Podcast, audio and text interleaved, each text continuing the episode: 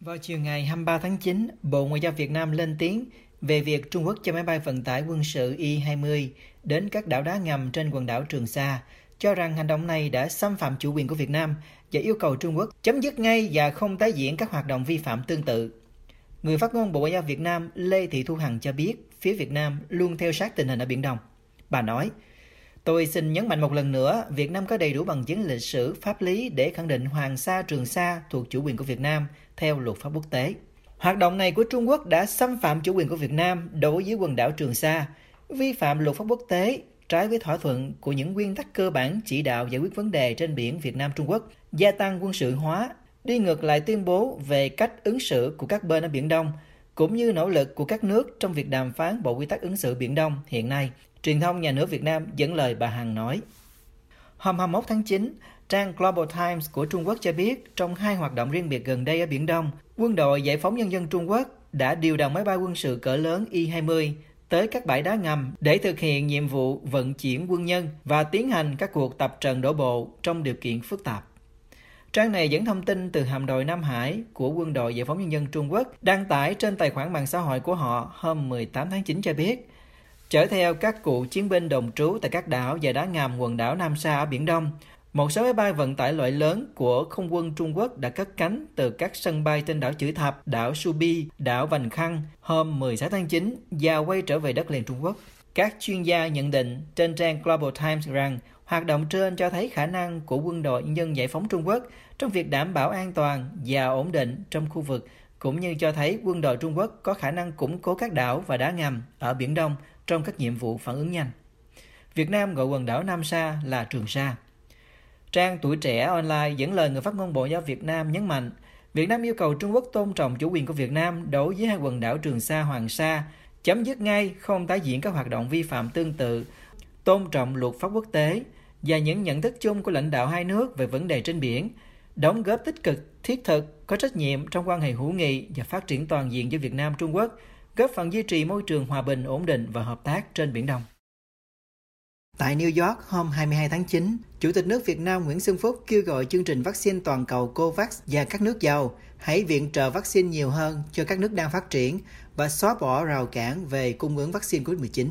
Phát biểu tại hội nghị thượng đỉnh COVID-19 của các nhà lãnh đạo toàn cầu được tổ chức cùng lúc diễn ra Đại hội đồng Liên Hợp Quốc khóa 76, Chủ tịch Nguyễn Xuân Phúc nói, chúng ta cần nâng cao nhận thức nghiên cứu phát triển sản xuất vaccine, trong đó có việc tạo ra những trung tâm mạng lưới sản xuất vaccine ở những khu vực thông qua việc tăng cường hợp tác sản xuất, chuyển giao công nghệ cho các nước đang phát triển, xóa bỏ rào cản liên quan đến cung ứng vaccine. Việt Nam sẵn sàng tham gia vào nỗ lực đó, Thông tấn xã Việt Nam dẫn lời ông Phúc nói.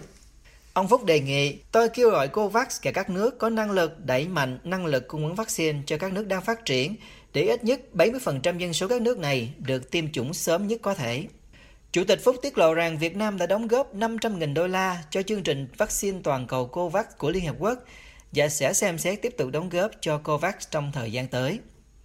Hội nghị thượng đỉnh COVID-19 có chủ đề chấm dứt đại dịch COVID-19 và xây dựng lại tốt hơn do Tổng thống Hoa Kỳ Joe Biden tổ chức nhằm mục đích mở rộng, củng cố các nỗ lực chung và thúc đẩy các nước liên kết để đối phó với đại dịch COVID-19.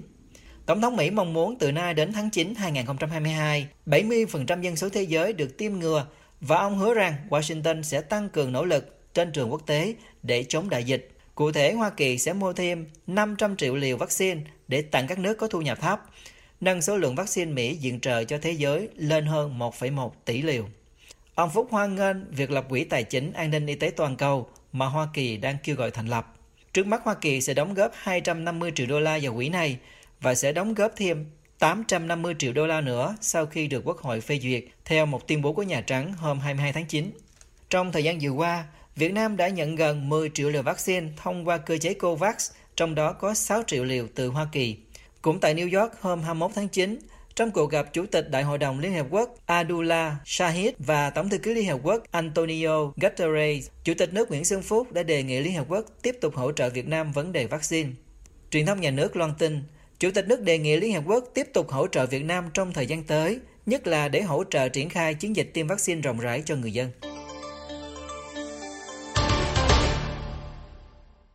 Các quan chức Hoa Kỳ và Việt Nam đã có các cuộc họp trong khuôn khổ kỳ họp Đại hội đồng Liên Hợp Quốc khóa 76. Thứ trưởng Ngoại giao Hoa Kỳ Wendy Sherman hôm 22 tháng 9 cho biết bà và Bộ trưởng Ngoại giao Việt Nam Bùi Thanh Sơn đã gặp nhau và thảo luận về nhiều vấn đề.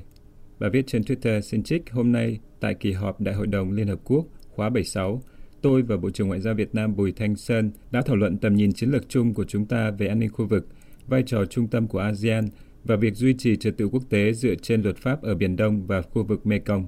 Cùng ngày, Tổng Giám đốc Cơ quan Phát triển Quốc tế Hoa Kỳ USAID Samantha Power đã có cuộc gặp với Thượng tướng Hoàng Xuân Chiến, Thứ trưởng Bộ Quốc phòng Việt Nam tại trụ sở USAID tại thủ đô Washington. Bà Power đã thuyết hình ảnh về cuộc gặp này, kèm theo thông tin cho biết rằng bà và ông Chiến đã thảo luận về mối quan hệ đối tác USAID Việt Nam, trong đó bao gồm giải quyết các vấn đề di sản chiến tranh. Chúng tôi cam kết thực hiện công việc này, bao gồm việc tìm kiếm và xác định hài cốt của các binh sĩ Việt Nam và Hoa Kỳ, bà Power viết thêm trên Twitter. Theo USAID ở Việt Nam, bà Power khẳng định cam kết của USAID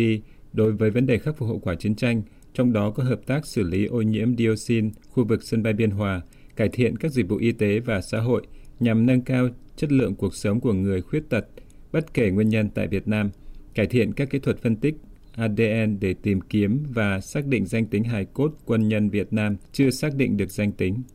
Trước đó, hôm 21 tháng 9, theo Bộ Ngoại giao Việt Nam, Chủ tịch Việt Nam Nguyễn Xuân Phúc đã có cuộc trao đổi với đặc phái viên của Tổng thống Hoa Kỳ về biến đổi khí hậu ông John Kerry. Bộ này cho biết ông Phúc đánh giá cao những sáng kiến thúc đẩy nỗ lực chung toàn cầu nhằm ứng phó với biến đổi khí hậu của chính quyền Tổng thống Biden và khẳng định các quốc gia cần chung tay hỗ trợ lẫn nhau để ứng phó với biến đổi khí hậu một cách hiệu quả nhất.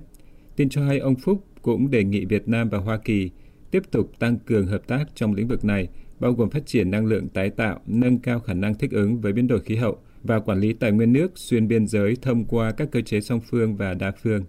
Theo Đại sứ quân Hoa Kỳ ở Việt Nam, ông Kerry đã cảm ơn ông Phúc về cuộc gặp hiệu quả để bàn về hành động ứng phó với khí hậu. Cơ quan ngoại giao Mỹ nói rằng sự thành công của hội nghị thượng đỉnh về biến đổi khí hậu sắp tới ở Glasgow phụ thuộc vào tất cả chúng ta và rằng cả hai nước chúng ta cần tăng cường hợp tác phát triển năng lượng tái tạo, cải thiện, ứng phó với biến đổi khí hậu và quản lý các nguồn tài nguyên nước xuyên biên giới thông qua các cơ chế song phương và đa phương. Việt Nam điều tra cáo buộc đường mía Thái Lan lẩn tránh thuế. Cổng thông tin chính phủ Việt Nam VGP News hôm 22 tháng 9 đưa tin rằng Bộ Công Thương đã tiến hành cuộc điều tra về cáo buộc cho rằng sản phẩm đường mía có xuất xứ từ Thái Lan lẩn tránh thuế thông qua năm nước thuộc Hiệp hội các quốc gia Đông Nam Á ASEAN gồm Lào, Campuchia, Indonesia, Malaysia và Myanmar. Theo VGP News, Bộ Công Thương hồi giữa tháng 6 đã áp dụng biện pháp chống bán phá giá chống trợ cấp chính thức đối với một số sản phẩm đường mía nhập khẩu vào Việt Nam có xuất xứ từ Thái Lan. Theo phía Việt Nam, sau khi có bước đi đó, lượng nhập khẩu đường có xuất xứ từ Thái Lan và Việt Nam đã giảm gần 38%, từ 955.500 tấn xuống còn 595.000 tấn. VGP News dẫn số liệu của cơ quan hải quan đưa tin rằng lượng nhập khẩu đường được khai báo có xuất xứ từ 5 nước Đông Nam Á nói trên đã tăng mạnh so với giai đoạn 9 tháng trước đó. Lượng nhập khẩu tăng từ 107.600 tấn lên 527.200 tấn.